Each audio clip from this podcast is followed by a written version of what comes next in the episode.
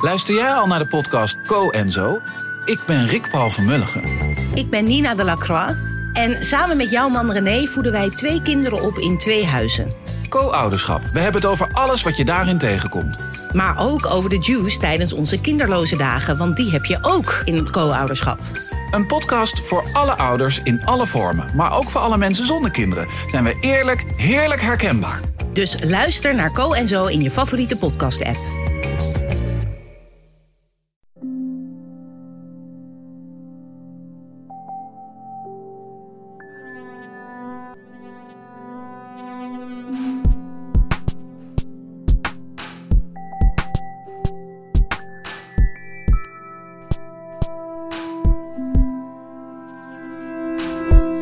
Welkom bij Relaas. We zijn een podcast met een echt gebeurd verhaal, verteld door iemand die het zelf heeft meegemaakt. En iets meegemaakt is eigenlijk niet zo goed gekozen voor het verhaal dat nu komt. Het gaat eigenlijk over het zijn van Ilya, zijn permanente toestand, zo, uh, zo kan je het best omschrijven. Een toestand die ervoor zorgt dat Ilya in dit verhaal als een volleerde Martin Luther King zijn droombeeld proclameert.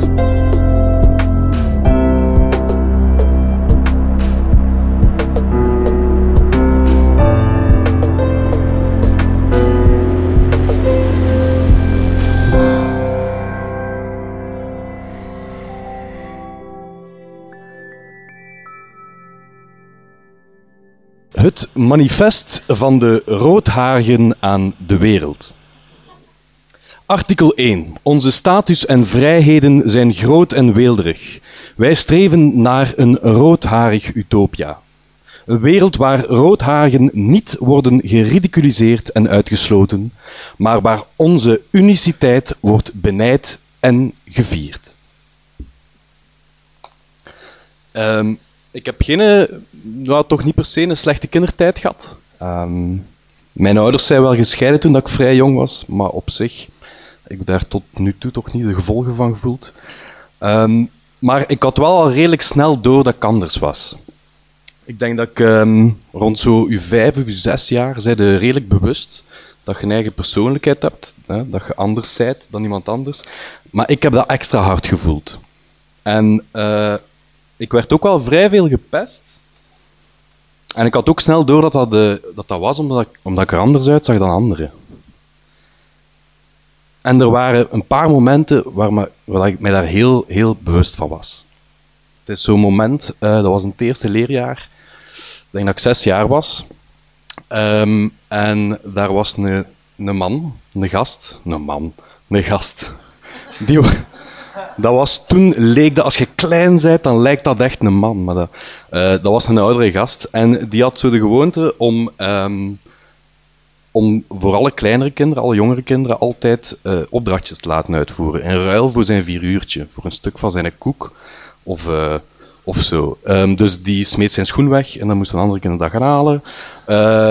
wij stonden, zaten op de schommel en dan een stukje koek en dan mocht hij op de schommel gaan zitten. Of bijvoorbeeld moesten we vechten tegen elkaar.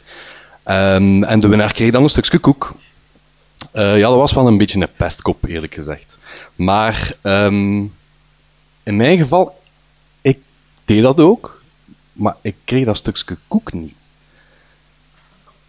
En omdat, ik, had zoiets, maar waarom? Allee, ik, ik vroeg me dat wel af. Ja, ik vroeg me dat echt wel af, maar ik durfde dat niet, totdat ik op een gegeven moment na een half jaar, um, al mijn moed bijeen heb geschraapt en gevraagd van waarom krijg ik geen koek, stukje koek? Um, en zijn antwoord was, ja, dat is omdat je rost bent. En toen ik wel besefte dat ik een beetje anders was dan de rest. Um, dat, was, dat was een hele heldere herinnering tot nu toe nog, omdat ik toen heb beseft van, tja, en dat beperkte zich wel tot mijn leeftijdsgenoten. Zo iets later, als ik iets ouder werd, was ook al redelijk vroeg rijp. Um, ik was vrij groot, ik had ook al redelijk snel een baard in de keel. Um, maar zo nog in het lager uh, waren ook ja, de meeste gevechten dan tussen, tussen, tussen mijn vrienden of mijn vijanden. Ik won die wel, uh, omdat ik redelijk struis was. Maar het laatste argument dat ze gaven was: jij stomme rostigij. En dat was zeer frustrerend. Dus um, ik sleurde dat wel mee met mijzelf, maar va.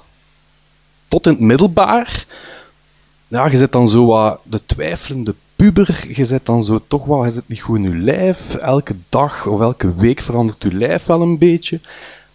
En toen was dat ook wel nog een beetje van, hé, rosten, eh, vooral zo, eh, eh, hey, schamer? Ja, baard in de keel, al schamer? Is dat dan rost? Is dat even rost als uw kop? Ehm, maar dat beperkte zich plots niet meer tot mijn leeftijdsgenoten. Dat waren de, de leerkrachten. Ik had een dragende stem.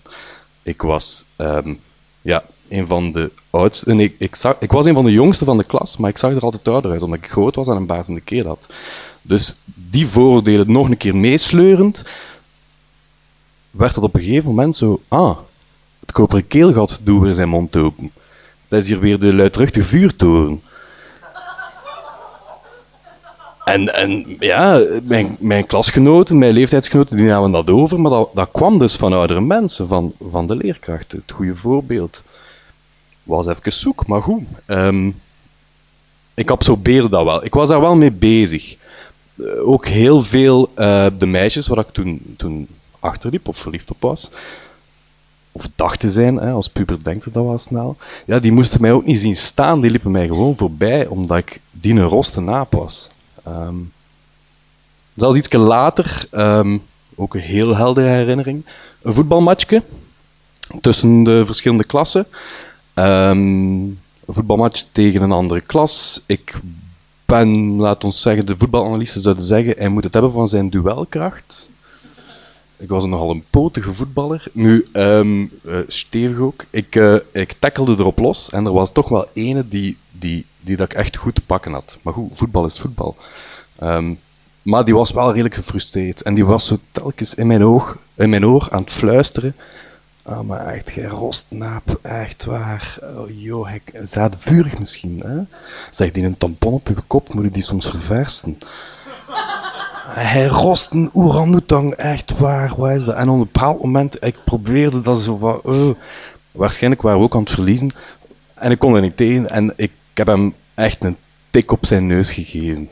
Um, dat was de eerste keer en ja, de laatste keer dat ik reglementair, alleen niet reglementair, gevochten had. En goh, ben er niet zo fier op. Artikel 2 van het manifest van de roodharigen aan de wereld. Eens een roodharige, altijd een roodharige. Natuurlijke externe factoren die onze haarkleur doen muteren in de meer alledaagse tonen van het blond of het bruin of grijs of zilverkleurig door ouderdom beïnvloeden de puurheid van de rostheid niet. Het is genetica die primeert. Weet iemand trouwens uh, welke dag dat was op 12 januari? Um, op een gegeven moment in, de leven, op mijn leven kwam er wel een, een kentering. Uh, de emmer van vernedering was, was vol. Uh, of goed, dat voelde toch wel zo. Um, en het is, niet, het is niet echt één moment dat ik kan benoemen, maar het is meer weer een aaneenschakeling van momenten waarin ik dat wel besefte. Uh, het zijn inzichten eigenlijk. En het eerste kwam toen dat ik uh, 16, 17 was. Uh, je zit uw, eerste jonge puberteit al een beetje uh, voorbij. en plotseling al die meisjes, mijn klasgenoten, waar ik vroeger wel een beetje achterliep, die kwamen nu naar school met hun haar gekleurd. In tros. Die hadden dezelfde haarkleur als ik. Dus ik had iets, ja, eh, ik vond dat wel charmant, dat charmeerde mij. Zo het idee dat zij stiekem de foto van mij namen, naar de kapper gingen en zeiden: Ik wil dat kleur. Zo wijs. Over kappers gesproken, ik ging. Uh, op die leeftijd naar de kapper, dat is zo de leeftijd waar dan een jonge gast wel een keer vrijwillig naar de kapper gaat, um, op zijn 17 jaar. En normaal de kapper knipt uw haar en dat, uw haar wordt dan zo in een putje, zo, zo'n afvoer, zuig, zuigputje, zo, een beetje voos, um, gezogen. Um, niet mijn haar. Mijn haar hield de kapper altijd, of toch soms, bij, omdat hij dat schoon haar vond. ja, dat is het moment van de kentering. Daar, daar heb ik gevoeld dat er potentieel zat in mijn uiterlijk. Ehm, dat is niet alleen bij mijzelf dat ik dat voelde, maar ik voelde dat ook rondom mij heen. Een beetje in de moderne media heb ik het gevoel dat rooste mensen steeds meer uit de schaduw durfden te komen. Ja, no pun intended, maar... ehm, ja. Bij eh, Harry Potter, eh, de films met Harry Potter, gaat eh, Harry en plotseling worden alle jongens een bril of worden zij op internaat gaan. Echt waar. En, ehm, maar gaat ook Ron, zijn beste maat, een roosten. Dus plotseling moest ik altijd, of alle roste mensen rond mij heen, moesten Ron zijn. En oké, Ron is een beetje sullig, en is een beetje, maar het is ook, is ook wel cool, weet je. Is Harry zijn beste maat. Plotseling moest ik de beste maat van iedereen zijn. Wel. South Park heeft zo een keer een aflevering gemaakt van eh roste mensen die opkomen tegen hun eigen discriminatie. Ja, oké, uiteindelijk willen zij de wereld overnemen, maar hoe? Dat is dan South Park, maar dat was toch wel het gevoel van, alright, we do matter. Ehm, zo de laatste jaren doe ik af en toe een keer eh, een spotje op tv. Eh, dat is een makkelijke bijverdienste. En dat is eigenlijk mijn casting director. Mijn, dat is een vriend van mij, die mij dan ook wel binnensluist bij die dingen. Die zegt, Ilja, echt, je hebt- echt gewoon, ja, hebt echt gewoon potentieel. Bij mij vragen ze altijd, voor reclamespotjes, vragen ze drie soorten mensen. Een schone vrouw, een gast van buitenlandse origine, of een vrouw van buitenlandse origine, en een roste. Met een baard. Echt waar. Dat is kastjes, hè. Eh, artikel 3 van het manifest van de Roodhagen aan de wereld. Wij streven ernaar om onze huidige wereldpopulatie, die nu ongeveer op een tweetal procent ligt, te behouden en waar mogelijk te versterken. Het bestaansrecht en de puurheid van de roste mens is van uitermate belang voor ons voortbestaan. Daarom is het belangrijk om waar mogelijk te procreëren onder roste mensen. Eh, ik ben mij ehm, stilaan ehm, een beetje aan het verdiepen geweest, ook eh, in, wat het is om ros te zijn, niet alleen bij mijzelf, maar ook eh, naar de wereld toe. Ehm eh, roste haren dat is een recessief gen. Ehm, dat staat dus bijvoorbeeld tegenover bruin haar, dat een dominant gen is. Dat wil dus zeggen, als een van uw ouders het roste gen in zich heeft, ehm, en uw andere ouder eh, heeft het bruine, bruinharige gen in zich, dan heb je vier keer minder kans om uiteindelijk ros te zijn. Dat verklaart ook veel, omdat wij ons ook zo voelen. Ehm, mijn, eh, mijn papa is nogal fan van alles wat er zo eh, de UK aangaat. Eh, Engeland, Schotland, Wales. We gingen daar altijd vaak op vakantie. En ehm, daar voelde echt wel een verschil. Een verschil tussen Noord en Zuid. Niet alleen in politiek of in dialect. Maar daar is rost zijn echt het summum van. In Engeland werd ik, ik echt vaak, ik werd niet beschimd, dat was misschien een klein beetje zo wat, een beetje erover, maar ik werd wel anders bekeken. Ehm, in, hoe meer noordelijker dat ik ging, Schotland, Ierland, was dat niet zo. Daar lopen heel veel roste mensen rond. En ik zei het, je voelt je daar direct thuis. Ehm, ja, mensen spreken u daar aan. Ze zijn echt, echt vriendelijker tegen u, omdat je rost bent. Je komt ook in een pub en je ziet daar echt veel meer roste mensen dan dat je ja, hier ziet, bijvoorbeeld. En je voelt u daar als roze mens echt wel veilig. Bovendien, ik, heb eigenlijk ook al wel wat gehad in Schotland en Ierland. Trouwens, 12 januari was de Kiss a Ginger Day. Artikel 4 van het manifest van de roodharigen aan de wereld. Wij bestaan zonder huidskleur, kleur van ogen, religie, nationaliteit, gender, leeftijd, geloofsbelijdenis en klasse. Wij discrimineren niet op deze basis. Wij zijn gebonden door onze natuurlijke haarkleur en onze haarkleur alleen. Wist je trouwens dat de rosse mensen een grotere pijngrens hebben? Dat is ook... ehm rosse mensen zijn moeilijker te verdoven. Ehm, hogere pijngrens, moeilijker te verdoven. Ik heb eh, zelf mijn wijsheidsstanden laten trekken en dat was redelijk heftig. Zo net voordat ze zo, ik moest echt constant meer spuiten hebben. En dat is nogal wat. Als je zo wat anesthesisten met zo wat spuiten die rondlopen om je toch te verdoven, Dat is wel redelijk heftig. Eén ding waar we wel gevoeliger aan zijn, is thermische pijn. Hè? Extreme warmte of extreme koude. Ik kan u verzekeren, zet mij in de sauna en... Allee, van nog een sauna, maar na een kwartier heb ik het daar zo gehad. Nivea heeft gewoon echt een afzetmarkt aan mij. Is standaard, zit dat in mijn reiskoffer, een Factor Kids. Artikel 5 van het manifest van de roodhagen aan de wereld. Wij hebben een droom. Een droom waarbij dat we voelen dat wij een verbindende kracht zijn, die de hele wereld kan verbinden. Wij zijn deel van iets, van iets ongelooflijks. Onze droom dat wij niet bang hoeven te zijn van onze talenten, noch onze vreemdheden en onze verschillen. Wij moeten niet bang zijn om onrecht uit te roepen, om onrecht te benoemen.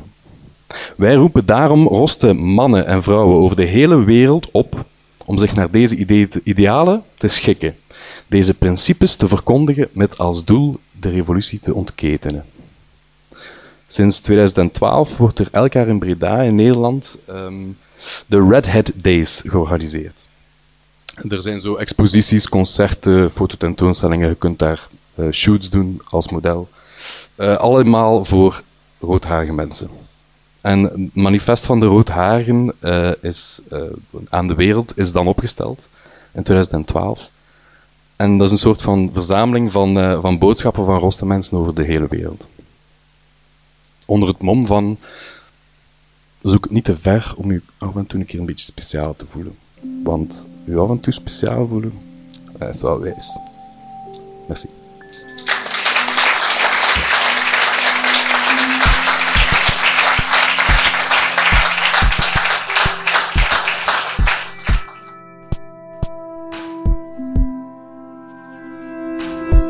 Dat was het verhaal van Ilja. Hij vertelde het, het was in Gent in januari van 2018.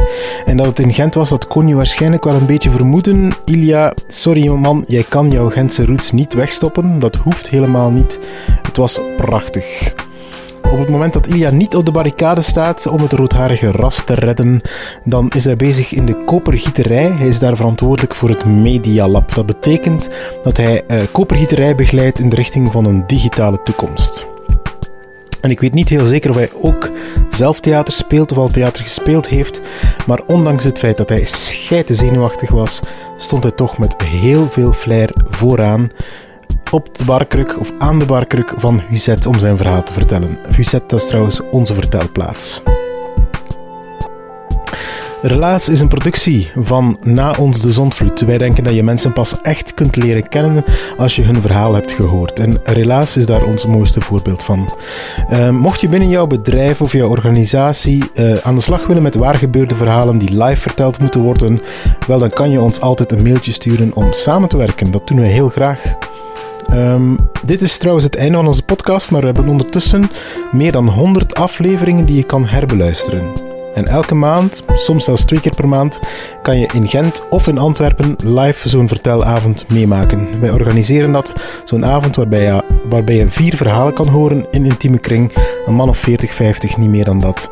Zeer gezellig, ik kan het alleen maar aanraden. Uh, probeer het eens. Je kan je plaatsen reserveren via www.relaas.be. Dankjewel Relaas Team, Egwin Gontier, Dieter van Huffel, Stefan Greijaert, Charlotte Huigen, Timon van de Voorde, Valence Matheuze, Steve Connard, uh, Evita Nocent, Philip Cox, Marlene Michels, Sarah de Smet, Katlijn de Vries, Anneleen Schuilstraat, Sarah de Moor, Ruby Bernabeu Plaus, Sarah Latree, Sarah van den Bouwheden, dat is onze stagiair. Wij verzamelen Sarah's en ikzelf ben Pieter Blomme. Tot volgende week!